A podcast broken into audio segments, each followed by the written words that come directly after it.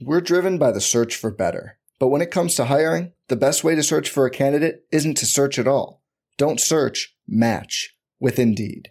Indeed is your matching and hiring platform with over 350 million global monthly visitors, according to Indeed data, and a matching engine that helps you find quality candidates fast.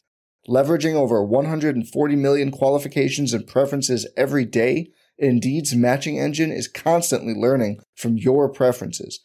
Join more than 3.5 million businesses worldwide that use Indeed to hire great talent fast. And listeners of this show will get a $75 sponsored job credit to get your jobs more visibility at Indeed.com slash BlueWire. Just go to Indeed.com slash BlueWire right now and support our show by saying you heard about Indeed on this podcast. Indeed.com slash BlueWire. Terms and conditions apply. Need to hire? You need Indeed.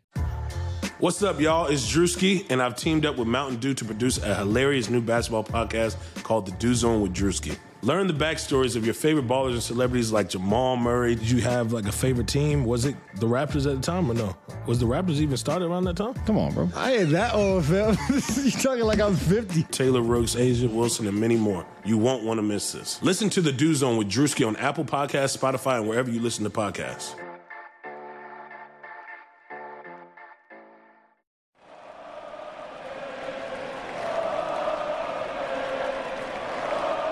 What's up, Nets fans? Welcome to the Brooklyn Buzz. I'm your host, Nick Fay. No Jack Manuel today, but we do have Will Jackson. What's up, Will? What's up, guys? Will, obviously, last night did not go as we wanted, you know, staying up late on the East Coast to finish the game. The Nets lost in double OT to Portland, 148 144. You know, self inflicted loss in my eyes. But before we break it down, quick reminder check us out iTunes, Blog Talk Radio, OTGBasketball.com, NetsRepublic.com, and YouTube. But Will, talking about that loss, 148 144 what was the biggest issue in your eyes for the Nets last night? What, you know, caused this loss? You know, I think we out rebounded them, but I mean, the biggest issue for me was the late turnovers in the game. Yeah, late turnovers. And this, you know, I almost want to combine it into late turnovers and bad decisions because it was all kind of combined in a way. You know, late turnovers, we we took care of the ball most of the game, but then we ended the game with 16 turnovers, and Portland only had three. Obviously, you're going to lose most games when you lose a turnover battle by 13. But then the bad decisions, some bad shots. Obviously, uh, D'Angelo had some turnovers, and then Spencer Dinwiddie had some bad fouls. Yeah, I mean, it was just a rough game uh, when it came to the late fourth quarter and overtime and that's what's you know is kind of terrible because the Nets put themselves in a position to really win this game, and they just pretty much blew it at the end. You know, we'll talk about the free throws too. Thirty-one to forty-four, 13 missed free throws against a really good team like Portland on the road. It's probably not going to cut it, and it's going to end up getting you an L. Yeah, I mean, free throws are something that we've talked about a lot lately. I mean, too much. Russell, too much. Yeah, D'Angelo Russell hasn't been hitting them lately. You know, a lot of the team hasn't been hitting them, and free throws can make a huge difference in any game. I mean, let's hypothetically say at this point, you know, they hit most of their free throws in overtime. If they knock down two or three more free throws, they're walking away with a win in regulation.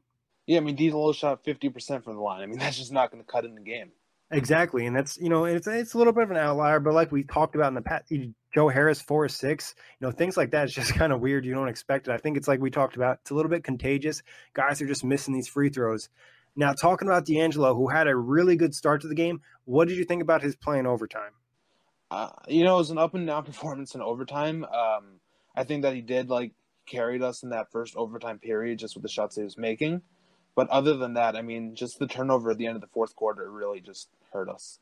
Yeah, that for, that fourth quarter turnover at the end of the game.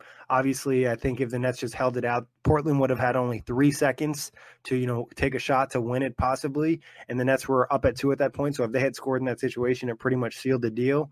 Thought obviously that turnover really hurt. It kind of Jack and I were talking in the DMs a little bit. It kind of reminded me a little bit of that New Orleans game. Obviously, the turnover wasn't quite as bad, but I think you do need to do a better job protecting the ball in that situation because it literally is one of just the worst things that can happen is a live ball turnover in that situation. Yeah, I mean, you had the game in your hands. You're up ten halfway through the fourth quarter, and then just boom, turnovers in the, in the, at the end of the fourth quarter. I mean, you have to hold on to the ball. I just don't know what else to say. What do you think about Dinwiddie? With you know, it was. I mean, Dinwiddie's probably one of the most intelligent players on the Nets, and to foul at the end of regulation and then foul at the end of double OT where they had a chance to win it. You think he was just in a funk last night? The foul at the end of the fourth quarter on Seth Curry just pissed me off. I mean, and they got lucky. He, he missed one. Yeah, I mean, as soon as he missed that free throw, I jumped up and down in excitement, basically. But um, Yeah, I mean that just pissed me off. I mean, he's obviously we know that he's one of the smartest players on the team. He's gifted when it comes in terms of his talent, but uh, he just got to be smarter there. Yeah, especially I felt like you know the one in regulation really sucked, but the one in double OT where they hit all those threes to give themselves a chance to win it and then go to foul like that, it just was such a letdown. Yeah, I mean you, you can't do that. And before we go any further, you know, obviously in overtime, uh, Jusuf Nurkic suffered a very serious leg slash ankle injury. He did uh, have surgery today. We wish him the best. You know, we know how it feels. Caris LeVert had something similar, wasn't quite as bad, but you know, it, rough to see any player go down like that. Yeah, NBA TV didn't show the replay, and I mean, I'm kind of grateful for that because from what I hear, it's just really, really awful. Um, prayers up for him, and we, like Nick said, we've been through it, but I uh, hope for a full recovery. Yeah, and, and you know you don't want to see that happen ever. And at 1 a.m., it kind of just throws you for a loop seeing somebody's you know foot pointed the wrong way. But like like Will said, hopefully the best for him. Talking about bigs though, Jarrett Allen not a great game. Ed Davis a good game, but he did foul out. Yeah, I mean I keep making this point over and over again, but the Nets need another big body on the team for situations like this where both players foul out in the end of the game. Exactly. I mean, it could happen in the playoffs if you get matched up in a series against a team like uh, Philly and you got to deal with Joel Embiid, easily could foul out one of your guys or get yourself in a situation. Jarrett Allen obviously fouled out in uh, overtime as well, so they had to play Jared Dudley there. You know, DeMarre Carroll and Jared Dudley as your front court is going to be rough going against any big team. So it'll be interesting to see if they sign anybody moving forward. Do you think they will, or are you just hoping they will? You know, I think like the most logical thing would be for them to uh, bring up Alan Williams. I mean, I know Long Island's in the playoffs now, and he's probably going to be on that team. But I mean, when Long Island's not playing, I think he should be on the team. Yeah, it'll be something to keep an eye on because what I understand is two way players cannot play in the playoffs unless they sign an NBA contract. Huh, that's interesting. So they'd have to make a decision. And obviously, there's been a lot of talk about Theo Pinson getting that last spot. It'll see if the Nets really care about winning now or they'd take the risk of bringing those two guys in. If they don't match up against Philly, they probably can get away with it against a team like Toronto. Yeah, I mean Toronto doesn't have the physical bigs like Philly does with Embiid and uh, Marjanovic, but uh, yeah, and if you got to play, you know, Rondae against Serge Ibaka for some situation, or even against a Marc Gasol who's just not as dominant as he obviously used to be, so I think they get away with it depending on matchup. I wouldn't even be surprised if they waited to like the last minute because they probably want to give that spot to Theo Pinson. Yeah, I would imagine it'd be Theo Pinson at this point. Yeah, and you know, obviously, you like the energy brings on the bench. He's had some good moments as well too. Now, you know, we talked about turnovers a little bit from the net side. One thing I think is concerning that we don't discuss enough is the Nets forcing turnovers. Like I said, Portland only had three turnovers in a game that went to double overtime. Yeah, I mean that's insane when you think about the amount of turnovers a team commits averagely in a night. You, you, you have to create more turnovers to win ball games. Yeah, I think uh, the zone defense helps at time, but at times I think some is the Nets just need to pick up the intensity defensively. And talking about one guy who does bring some defense, Caris LeVert, I thought had a good showing. You know, in the first quarter he still looked a little rough, but then he started to bounce back, kind of get in his groove. Scored uh, 16 points and had seven assists. Yeah, I mean the offense is starting to come back for him. He had a pretty decent night uh, from the field, 62%. I mean, you can see him starting to finish a little bit more at the rim. You know, you hope that he can continue this throughout the rest of the season because the Nets really need him to get going if they want to win some more ball games. Yeah, I, I think Kenny could have even considered playing him at the end of the fourth quarter when Joe Harris was really struggling. Joe hit, did hit a couple buckets, but I wouldn't have been opposed to seeing Harris out there because he played so well. Obviously, you still want to see a consistency for a couple more games, but it gives the Nets a nice luxury where – you're almost guaranteed that two of the three of you know Caris LeVert, Spencer Dinwiddie, and D'Angelo Russell, two of those three are going to play well, and you're going to have a really good chance to win a game. Right. I think the thing that you said about Joe Harris, I think the reason Kenny Atkinson wants to play him so much is because they don't have Allen Crabbe out there, and after Allen Crabbe, Joe Harris is pretty much the only lights out three point shooter the Nets have, so they really probably just want him out there for the spacing. Yeah, I would I would think that Kenny also wanted him for the spacing, but not only that, I think he wants that finishing lineup to get more consistent and feel better playing together. And I think that lineup is Spencer Dinwiddie, D'Angelo Russell, Joe Harris, DeMarre Carroll, and Jarrett Allen. That's yeah. what he probably wants to go with. We'll see if that remains the case for the rest of the year. Speaking of DeMarre Carroll, do you like him starting? Ah, uh, yeah. I, you know, we did see that starting lineup again. So DeMarre again starting. I thought against the Lakers, I felt like it was more of a matchup thing. He could probably say the same, same argument against Portland, but I wouldn't be surprised if he started DeMarre the rest of the year. Yeah, I think that's probably going to be the plan, just because he's more physical than Kurucs at the four, and Kurucs plays pretty well at the three. It gives him a lot of versatility too. You can switch between those two guys, and it just gives you something different. And Carroll's a type, you know, he had a nice night from three, four, seven. He just brings some of those. uh that veteran leadership you kind of need out there with your starting lineup that the Nets don't really have, especially if this is the lineup they want to start in the playoffs. Yeah, him and Jared Dudley, that veteran leadership. I mean, time and time again, it shows how valuable it is. Jared Dudley, really nice game last night. 15 points, six of eight from the field, five rebounds, three assists, two blocks. You know, did a lot of the small things. Probably had a good shot at forcing a triple OT because he got a jump. I thought that was jump ball. Yeah, it definitely was, and I think the only reason they didn't change it is because the rules wouldn't allow him. Yeah, I mean, I was surprised to also see him throughout the game, finishing at the rim a lot more, just driving to the rim and getting those layups to go for, in. Forget that he can actually make layups. Like it's like, oh, this old guy's not going to go in there. Yeah, I was watching NBA TV, and the commentators there were just so surprised at what he was doing. They're like, "Jared Dudley's doing this." yeah, hey, give him props. He he knows what to do. You know, he plays the game the right way, and a lot of screens, a lot of stuff he does under the radar. One thing he does that I absolutely love is he's one that that actually boxes out. Him and Ed Davis are probably the most consistent guys that are in the paint trying to box somebody out. I mean, who would have thought boxing out gets you a rebound? I, I never would have guessed. Ah, man, I wish Jarrett Allen would learn that. I mean, I think that's one area he struggles with is Jarrett is kind of always trying to jump out for the rebound, and he doesn't necessarily always put a body on somebody. Obviously, at his size, it's a little bit more difficult. Yeah, I think that he needs to gain a little bit more, like on on the muscle standpoint with that. Yeah, especially lower body strength. I think that's an area where you know you're going to get a strong strong base to kind of find some space. Yeah. But uh, what do you think about Joe Harris struggling? Has this been something that you've noticed since post All Star break? Obviously, we can talk about this because Jack's not on or to kill us both. But 4 13 from the field, 1 to 6 from three, 4 6 from the free throw line. Do you feel like he's in a little bit of a funk? Yeah, I mean, I think that you can see it. He's not been shooting the best since the break. I mean, he still leads the league in three point percentage because he is Joe Harris. But um, no, I think that we do see the struggles. Uh, one of six tonight. I think he didn't only think his first, his only three came in that second overtime with uh, the hail mary three, basically. Yeah, where you're kind of like free and you're not really thinking quite as much. It would be nice to get him going now. Do you think it's more so Harris is in a funk, or the Nets need to do a better job of getting him more open shots? You know, I think that it's a mix of the two. I think like they I, they're not setting as many off ball screens for him as they have in the past, and then I think the other thing is he kind of misses Allen Crabbe out there just as a second three point shot that the other team has to defend just as much. Yeah, I agree. I think it's a little bit of both. I also think you add in a third option too is other teams are just giving him a lot more attention and they're really making an effort to make sure he doesn't get a touch on the perimeter. Ever since he won that three point contest, man.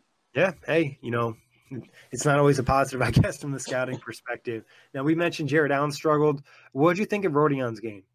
You know, Rodions um he only played in 18 minutes, so it's not a huge sample size to judge his game from. But uh, he only shot two seven. I think that he's not been in a funk, but he hasn't been uh, as lights out as he's been earlier in the season. Yeah, I think he struggled a little bit in terms of shooting. He had a couple open shots that he usually knocks down, and just like uh, Portland had a, has a lot of veterans, so I think it was kind of putting him in a couple bad situations. And there's a couple, you know, uh, there's a couple learning uh, moments for him in that game where I think D'Angelo Russell got caught on Aminu screen, and Rodions was too late to step up on Dame, and Dame knocked down the three. Yeah, I also think it was a matchup thing that Kenny just wanted to go to Jared Dudley a little bit more. Jared Dudley played 35 minutes, I think. Aminu provided a bit of a challenge for Kurucs in the game. Now, do you think Rondae should have saw minutes last night, or are you happy with the rotation? You know, I'm. Uh, I think Rondae hasn't gotten any minutes since the Sacramento game, and I think that uh, he probably deserves to get a few more minutes. But um, I'm fine if uh, the rotation's working. But if it's not, like it wasn't in the Sacramento game, I think he's a nice player to get in there. Yeah, somebody to kind of break it up, bring you some energy. And like we kind of talked about earlier, this wasn't really a bad game from the Nets. Like they played a good game most of regulation, and they were down to the wire with a good team in Portland. And things they just kind of lost control of the game, not knocking down free throws, lack of turnovers. You know, not only did Portland, you know, like you mentioned, the Nets actually out rebounded them, but it felt like Portland was getting a ton of loose ball fouls. So the Nets just weren't doing a great job protecting and finishing off the possessions defensively. Yeah, there were there were uh, a couple of questionable calls there at the end of the game that we could get into if you wanted. But yeah, um, over time, I thought you know I didn't mind the refs most of the game, but I felt like in overtime there was a couple questionable calls. One thing that always drives me up nuts is like the Nets were called for three moving picks, and there was no moving picks called on Portland, and we all know Nurkic and Kanter. He moved on every pick. He moved yeah. on every pick. so uh, that was kind of uh, alarming in a sense, but overall, I think you know, the refs probably played a part in it, but it was the Nets' fault they lost this game. Yeah, 100%. It was, I mean, you have to do better when you have a 10 point lead late in the fourth quarter. Exactly, especially when you just have the chance to, you know, force overtime. The Nets caught dodged a bullet where you know Seth Curry missed that free throw. But Will, anything else you want to touch on before we get out of here? Yeah, I mean, I think looking forward to the Philly game. Um, just the biggest thing is, I mean, obviously you want to win because Orlando had a big win last night against Philly. Um, hopefully Ben Simmons dose the flu at that point. Uh, we'll see what happens, but um, I think hopefully like putting up a good fight in that game will be really important for our confidence. Yeah, obviously that's the end of the road trip. Portland was the end of the Western Conference portion. Now we're going against Philly, then we have Boston. So it's going to be a tough stretch for the Nets, you know, who are tied technically with Detroit, who Detroit has a slight lead in terms of win percentage, I believe. So they're in 6, but game behind wise it's the same. Nets are in 7th, Miami only a game behind, Orlando a game and a half behind, but Miami and Orlando play each other tonight. Yeah, and it's big that we have the tiebreakers over most of these teams. Obviously, we play Miami in the last game of the season, which will be a huge game. Yeah, it'll come down to a lot. So, uh, obviously, if the Nets get in the playoffs, they deserve it. If they don't, you know, it's their fault for games like Portland, games like the Pelicans we talked about earlier. Plenty of games in the season where they just blew opportunities to get a W. Memphis game. uh, you know what? I, I will. I've advocated for this all year. I blame the Memphis game more so on the refs. Oh, uh, the Jaren Jackson Jr. four point play. I mean, yeah, and then he, D'Angelo Russell fouled at the end of that game where they got a steal, but really he was fouled. But hey, we could do another entire podcast on that. Will always a pleasure talking Nets. Thank you everybody for listening. Check us out iTunes, Blog Talk Radio, OTGBasketball.com, NetsReport.com, and YouTube. Sugar Ray Leonard, Roberto Duran, Marvelous Marvin Hagler, and Thomas Hearns legends whose four way rivalry defined one of the greatest eras in boxing history. Relive their decade of dominance in the new Showtime sports documentary, The Kings, a four part series premiering Sunday, June 6th, only on Showtime. Join us today during the Jeep Celebration event. Right now, get 20% below MSRP for an average of 15178 under MSRP on the purchase of a 2023 Jeep Grand Cherokee Overland 4xE or Summit 4xE. Not compatible with lease offers or with any other consumer incentive offers. 15,178 average based on 20% below average MSRP from all 2023 Grand Cherokee Overland 4xE and Summit 4xE models in dealer stock. Residency restrictions apply. Take retail delivery from dealer stock by 4 1. Jeep is a registered trademark.